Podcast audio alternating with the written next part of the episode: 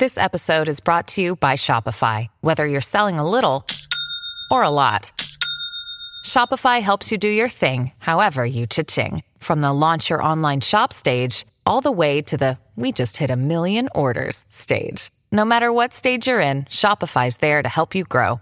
Sign up for a $1 per month trial period at shopify.com slash special offer, all lowercase. That's shopify.com slash special offer. Welcome to After the JAG Corps, Navigating Your Career Progression, a podcast for judge advocates leaving military service. After the JAG Corps assists officers transitioning from the military law practice by learning from individuals who have successfully embarked on new careers, providing insight on rewarding professional opportunities, job search strategies, resumes, the value of your military experience, and more. Now, here is your host, Tom Welsh. Today, we're talking to a JAG of the past, Mike Green. Mike left the Navy after 20 years and back in 2004. And I think, Mike, you had just reported aboard to your last duty station, and that's where I last saw you, which was the Naval Nuclear Propulsion Program in DC when I was back at Code 13. So, welcome to the podcast. Yeah, it's been a long time, and thanks for doing this, Tom. That was, in fact, my last job on active duty. It was a first of the kind JAG Corps job. I think it still exists as a JAG Corps job, and it, it put me actually in the place I am now indirectly. But yeah, it's good to catch up with you after several years. So, Mike, looking at your LinkedIn program, program. I didn't realize this about you, but you originally came in the, the Navy as a naval flight officer. Yeah, I was commissioned through the NROTC program in 1984. So many of your uh, listeners and probably some of the junior officers may not have even been born in 1984. Yeah, I came in through the NROTC program. I was a naval flight officer, and, uh, then P3 was the you know the gold standard in aviation based and submarine warfare. P3 is now pretty much gone, replaced by the P8. But yeah, that was that was middle of the Cold War. Reagan administration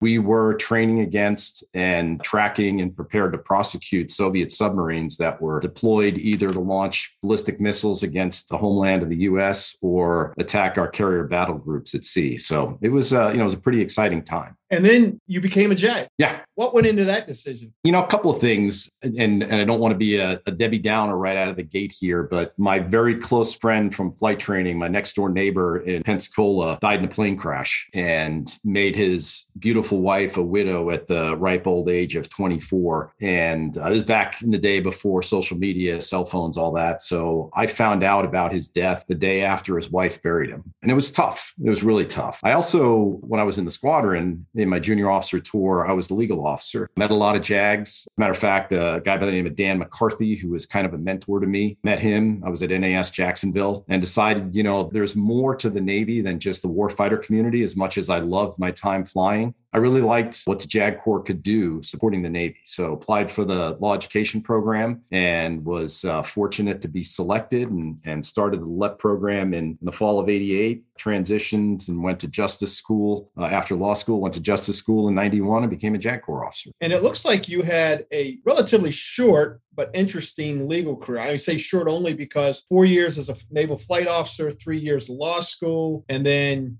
Long Beach, California. I was young and impressionable at the time. Went to USC as an undergraduate. You know, back then you pick college, at least I did, pick colleges based on what football teams played in the fruit bowls on New Year's Day, or and not the fruit bowls, but the name, the flagship bowl game. So USC was a powerhouse in uh, in the late 70s, and so I said I want to go there because it's warm and sunny. I'm from New York originally. I said it's warm and sunny on New Year's Day, so I want to go there. Fell in love with California in the 80s and decided I wanted to go back to California to, to get a, a law degree and get barred or admitted in California. So went to Long Beach. Long Beach at the time was a thriving base, more than 30 ships, a number of amphibs, a number of destroyers, and then literally right across from my office in the NILSO, back then there was just one legal organization. They were Naval Legal Service offices tied up directly across the street from my office were the Missouri and the New Jersey. So this is back in the day that you know the Reagan administration recommissioned the battleship fleet. Yeah, and then you stayed in California by going to the postgraduate school for a couple years, then Guam. So you really had warmth for most of your naval naval career, I see. Yeah, you know, I, I, followed the advice of the detailers, which was follow the advice of the detailers. And uh,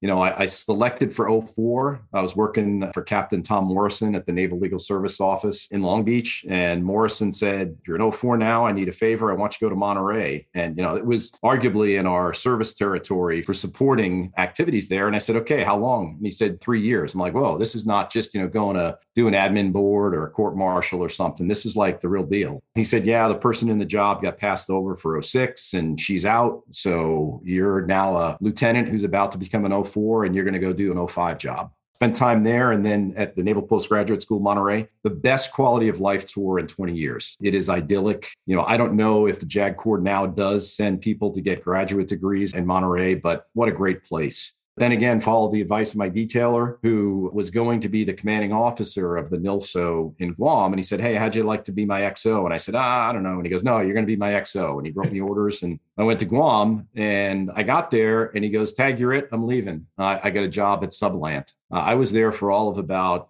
I don't know, six weeks and he turned around and left. So I became the, uh, I guess, de facto ordered in as XO, became the commanding officer in a matter of just a couple of couple of months or so. And that ended up being a short tour, I see. Yeah, my successor was a spousal co-location. Her husband was an EOD officer, and there was a pretty significant EOD group in Guam. And the Navy's policy at the time, and I again I hope it still is now, is if they're going to move somebody to a place, then they're going to try to find a job for their spouse. So I was there for you know barely a year and a half Came back to DC. I was stashed for a little while, but got picked up for the LLM program. So just kind of parked at uh, JAG headquarters for a couple of months and then got an LLM. What was your LLM in? Well, it's interesting. I, you know, I wanted to be a warfighter. This is back well before September 11th, uh, 2001. I wanted to be an international lawyer because that was, you know, what good naval officers did. And the JAG Corps said, no, we really struggle with environmental law issues. So we want you to be an environmental lawyer. And I said, well, how about both? How about an international environmental law program?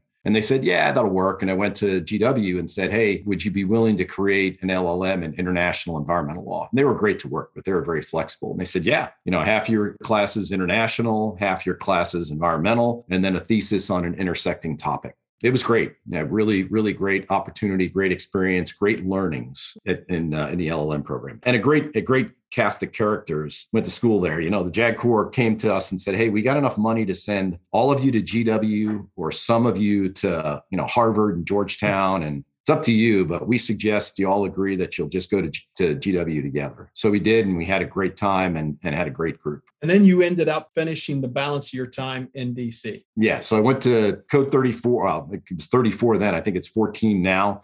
I think there were five of us that got LLMs in, in, environmental law, and there were only two environmental LLM P coded jobs open at the time. So I went to Code 34 and I pursued a passion. This is the first time I actually crossed the detailer, and I, I think it hurt me in the long term, but I always wanted to go to the Hill.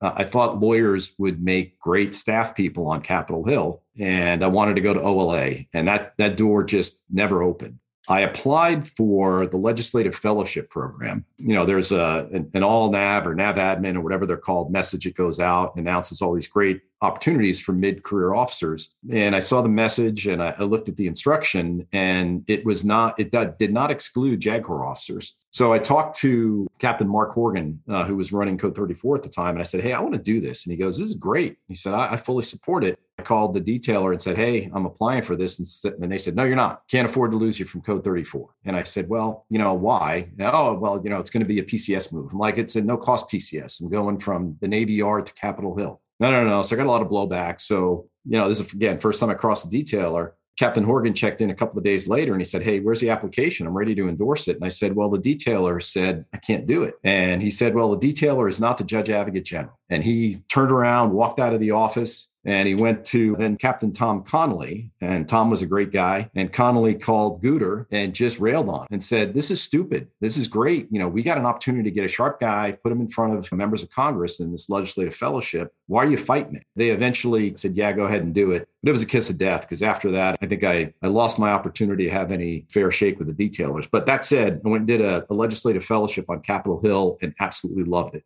Worked for a member of Congress who, you know, funny, nobody knew by name, but he was what Capitol Hill followers call a workhorse. You know, they talk on the Hill about show horses, the people in front of the camera, and then there are the people that get things done. And he was chairman of the House Armed Services Subcommittee on Readiness. He controlled a third of the DoD budget. He represented the district in Virginia that had the Newport News shipbuilding facility in it. And to the Navy, he was the king. His constituent was the only one in the country that could build and refuel aircraft carriers. It was a big deal. So when I got the fellowship with him, it was just, oh my gosh, you're going to work for Herb Bateman. What a gentleman, what a patriot. The guy was fantastic. So it was great experience. And coming out of there, you you ended up where I met you at Nuke Propulsion, and that's where you finished out. So, what what went into the decision making process at the 20 year mark? You you already kind of alluded to it that you maybe had sabotaged yourself or crossed the detailer and robbed yourself of some opportunities. It, it sounds like that played into it. Yeah. So I selected for 05 in the middle of my fellowship tour. Uh, the detailer called and said, Hey, you're an 05. Congratulations. You know, what do you want to do next? And that job ended in December. So it's an odd time for 04, 05s, 06s to be moving because they're typically roughly summertime moves. And I said, well, my wife doesn't want to leave. Not my wife, you know, I don't want to leave. My family doesn't want to leave. So anything in DC? And he said, I'll call you back in a couple of days. Called back and said, Hey, how about naval reactors? And I said, You know, what's a naval reactor? Other than they're on submarines and aircraft carriers, I had no idea what the naval reactors program was about. Come to find out that Rickover started it in 48 as a captain. He was forced out by Reagan in 82, but Reagan's parting gift to Rickover was to codify the program in an executive order that Congress then put into Title 10. It's the only job in the Navy that has a statutory eight year appointment. The guy who was running at the time, Skip Bowman, Admiral Bowman worked on the joint staff for Powell in the first Gulf War. And he got to naval reactors and said, Where's my JAG? And they said, Admiral, you should know nukes hate lawyers. There's no lawyers here. And he goes, Well, I'm a four star, and every other four star I know has a lawyer on his staff. He eventually wore the staff down, called the JAG Admiral Guter and said, Hey, I want a lawyer. And Guter served up a bunch of resumes. I got an interview, got a job. It was, again, it was the first of a kind. I established the job, first person in the job, loved it. Nukes hate lawyers still to this day. I'm still working in the nuclear industry. So, you know, call me crazy. But when it came time for me to think about, I was at 20 and went into the job not thinking I was going to retire, but I knew I'd get close to 20. 41 years old and realized getting a job at 51 is probably harder than 41 number one. Number two, I have a fairly marketable skill, nuclear power. And, you know, at the time, LinkedIn didn't exist and it was hard to job network. But I went to all places back to GW, the career development office, and looked through their job opportunities. And one was working for a law firm in DC doing nuclear power work. And I said to myself, well, I can spell nuclear, so I can do it interviewed with a firm, Morgan Lewis and Bockius, big international law firm, got a job doing commercial nuclear power law for electric utilities. Wow, you talk about your niche areas of the law in the JAG Corps, and it sounds like you identified the opportunity, identified the specialty, and hit a home run right out of the gate. Yeah, it was good. You know, and you say home run, it was a good industry to be in. But, you know, one of my first jewels of wisdom is to be true to yourself. And I went to the law firm and, and they do, you know, they do work crazy hours. You know, the goal is to bill 2,200 hours a year, which means you work 2,600 hours because, you know, not everything's billable. But, you know, I was working hard, working really hard and, you know, commuting into the DC suburbs, Northern Virginia. So, you know, many a night I was riding home thinking, I don't know if this is what I wanted to do. I, I did it because I wanted to prove to myself I could do it. But I started to have, you know, those moments when you're commuting and your mind wanders and thought about my Navy career and thinking about where I was most rewarded. What did I enjoy most? Did I enjoy the NILSO environment where it's kind of like a law firm? There's, you know, 10, 20, 30, 40 lawyers. Or do I enjoy being in house, being one of one or one of two lawyers on a small staff working for the boss, whether it's the captain or the admiral. I worked for two flag officers who were very good to me, a two star and a four star. And I realized that I was most rewarded by being you know, one of a small number in a big organization. I started to look at going in house. And one of the firm's clients at the time was, and still is, a, uh, an electric utility in Arizona that owns and operates the biggest nuclear plant in the country. I took a leap back then and it was a good move. I really do like the in house environment. So, my first piece of, of wisdom post JAG Corps is be true to yourself and think about how you were most rewarded when you were practicing your craft. Was it in a law firm environment like a NILSO or TSO, or whatever they're called now? Or was it on the staff of a flag officer reporting to warfighter somehow? Or for that matter, in academia? You know, I, I could have gone I think maybe gone into academia. Postgraduate school is uh, is the flagship graduate program in the Navy. So, and not that I dislike academia, I just like working in a profession or in an industry that has a, a broader purpose. So that job with the nuclear company, that was I'm looking here. You says you did 10 years, almost 11 years out in Arizona with them. Yeah, actually, it's close to 15, 16. I'm still in Arizona. Came here in September of 06 and started out as uh, just a, a, lawyer working for a manager doing nuclear regulatory work, which is very, very niche. You know, I, I wasn't getting a lot of feedback from the, the line organization. So I went to the general counsel and said, Look, are you hearing anything about my performance? And she said, No, but just ask him. So I sat down with the boss and said, you know, I'm, I mean, I want to know how I'm doing. I, you know, I've been with him for about a year and a half, two years. I said, I'm, you know, I'm, I'm meeting your, your expectations. And he looked at me and said, Our contracting sucks. I want you to fix it. Not you're doing a good job. It's here's another opportunity. So by being present with the client, because I, you know, I could have had my office in the headquarters building, but I chose my office at the power plant where I was sitting three doors down from the chief nuclear officer, who's kind of like the chief executive officer for the nuclear organization. It's it's a title in the nuclear industry. You know, by being present, being there early morning, late night, or you know, as he's wandering around the building looking for someone to talk to, my sphere started to grow. I became more of a generalist in the nuclear power industry. So picked up commercial, picked up labor and employment, picked up litigation, and then eventually got promoted into a management position to manage those functions.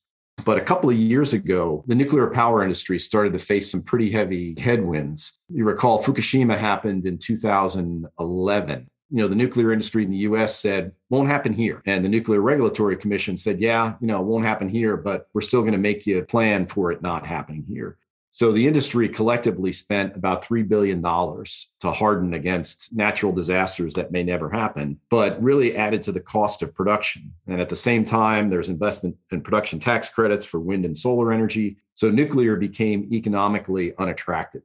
In certain parts of the country, they were getting squeezed out by renewable energy that was you know, basically subsidized by investment in production tax credits. And nuclear plants started to close there was a new chief nuclear officer taking over at the time and he asked for my candid feedback and i said you know you need to be relevant because if you're not relevant you're not going to be in business if people don't want to buy what you're selling, you're going to be out of business. And he said, Great input. How'd you like a job? And I said, Okay, what's that? He said, You're going to manage our policy and outreach and try to convince the country and the, the stakeholders that influence decision making on nuclear power, you know, state and federal legislators and regulators. You're going to try to convince them that, that there's a role for nuclear power. So I broadened my sphere. I kept the legal work, but kept communications, strategic planning, and a bunch of other cats and dogs. But it was all about trying to ensure that consumers of electricity and the stakeholders involved in regulating the electric power industry understand what goes into it and what value attributes nuclear power brings to the equation.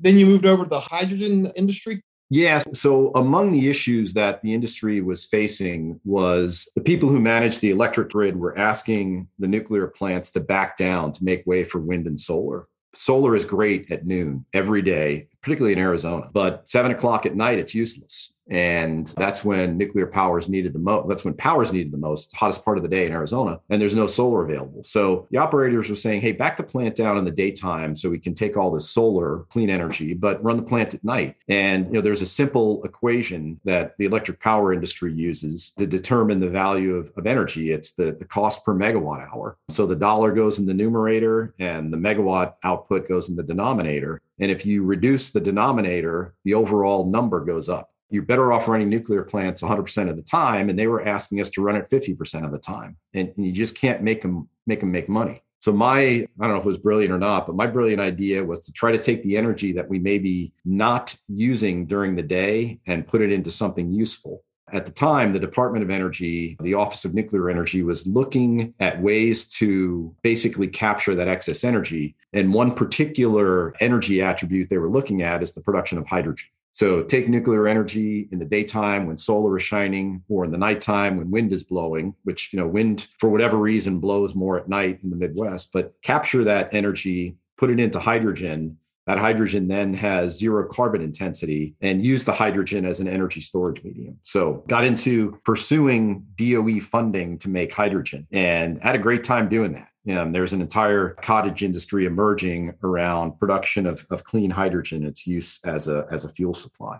And then what was your decision to to leave that side of the business and where you are now? Yeah, so one of my other pearls of wisdom is culture is everything.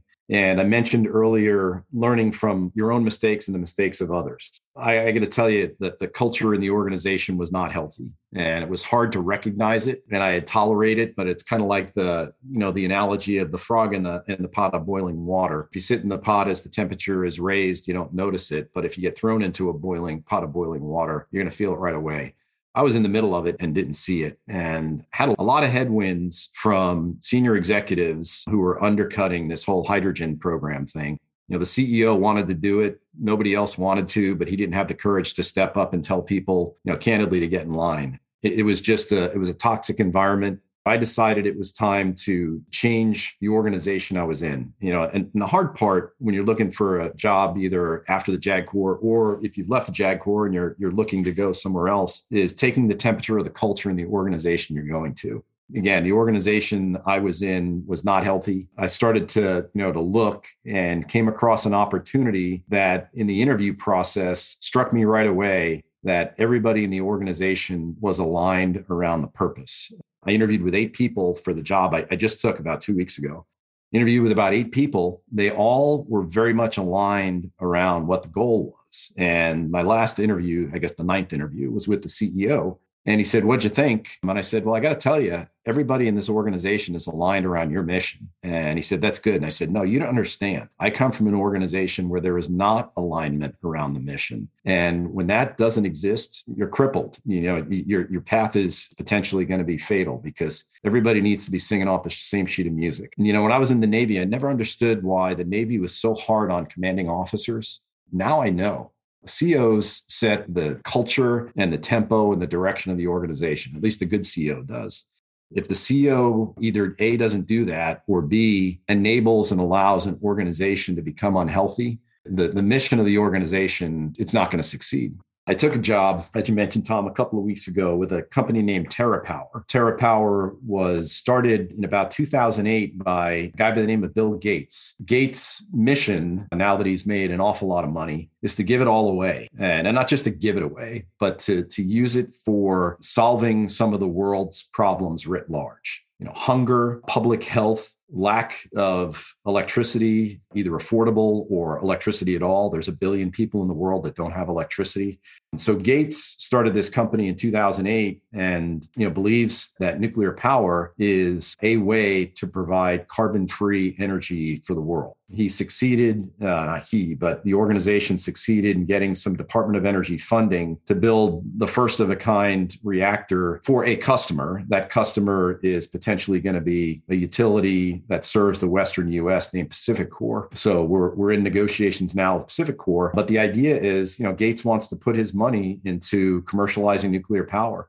He's also discovered some really cool technologies around nuclear medicine and using nuclear medicine, some, some real significant advances in nuclear medicine to fight cancer up until you went to naval nuclear reactors, had you thought much about retirement or what you would be doing in retirement before you went there? Not at all. You know, it's funny, Tom. I went through the NROTC program, and the general rule is people in NROTC incur a four year service obligation. But what they don't tell you is, but if you go into anything that requires any amount of training, you'll have a different obligation. So at the time, for naval flight officers, uh, the obligation was five years from the time you got your wings. So instead of being able to get out in 88, I was looking at getting out in 90. And again, at the time, I wasn't really thinking about it. then I got picked up for the LEP program, and that had a two for one payback. So my service obligation got pushed out to 13 years, and I was just loving it. I'm like, I'm not even thinking getting out's an issue. So I'm just going to keep pushing the get out, the forced get out date.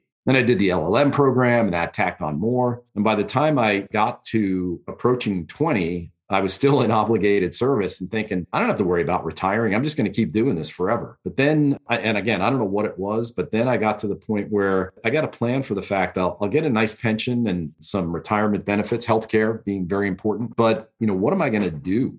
And it really didn't occur to me until I got into the job at Naval Reactors that I could get to 20 in that job, be ready to retire, and start thinking about life after retirement.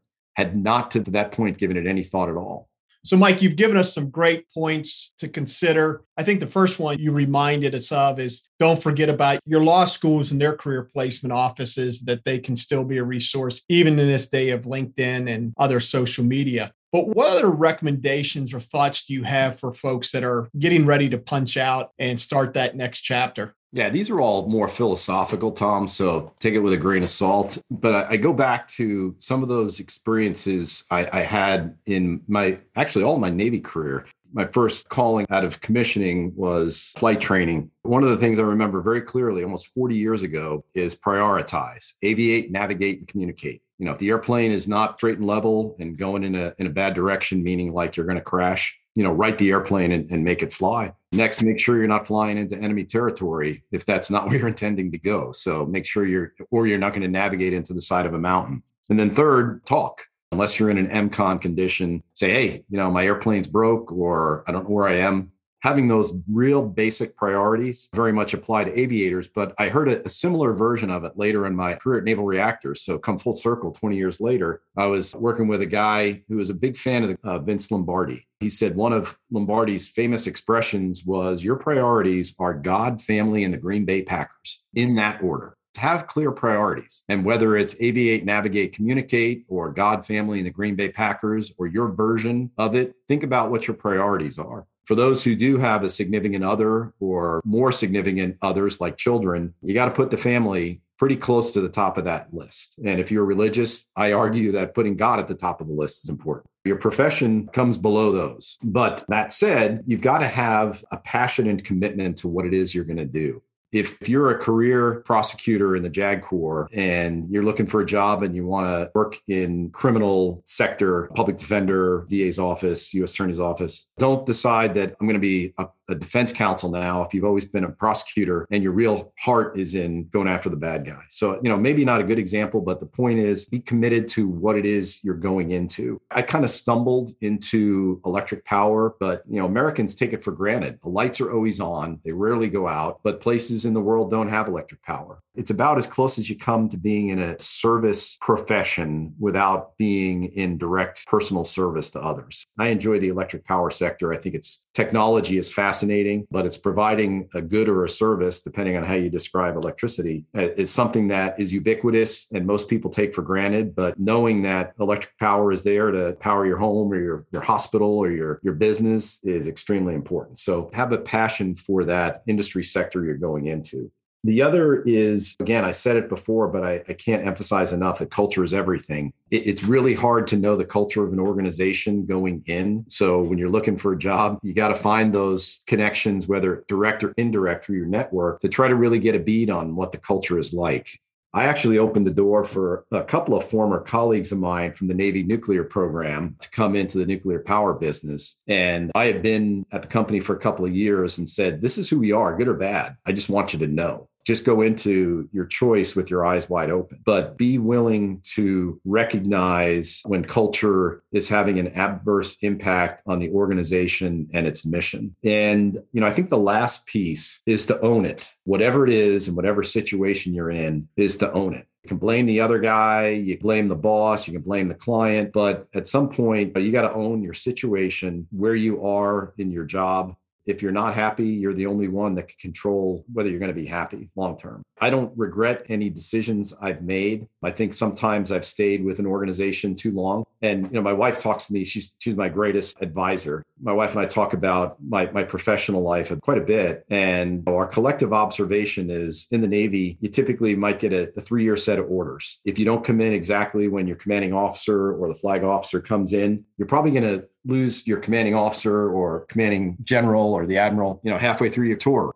the longest you're going to see an organization's leadership is two to three years. You learn to ride it out. And it seems like organizations like the Navy, been around for 200 some odd years, can ride out bad leaders fairly well. But now I understand why the Navy is so hard on, on commanding officers because they can really cripple an organization and its effectiveness. So, Mike, incredible story, incredible points raised there. I appreciate you coming on. I appreciate your time. You look well. And I can't believe that it's probably been, gosh, 20 to 22 years since I last saw you. Yeah, it's been a while. And, and that's the sad part is I retired 18 years ago. It's almost like it never happened and it's really too bad because I, you know, I'm looking back. I'd love to be 60 and be in the JAG Corps, but I know that the, the, military needs that sense of continuity and young people coming in on the front end. And I don't want to call myself old, but more mature people exiting on the back end to keep that throughput. Because the Navy as an organization, I think, is bigger than any of us. And I think the sooner we realize that, the sooner we can come to grips with what's next. But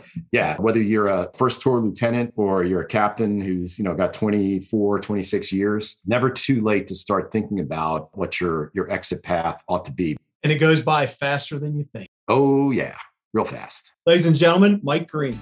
Thanks, Tom. I really appreciate it. Thank you for listening. If you like this podcast, be sure to subscribe and tell your friends. After the JAG Corps is a TJW 50 Associates LLC production.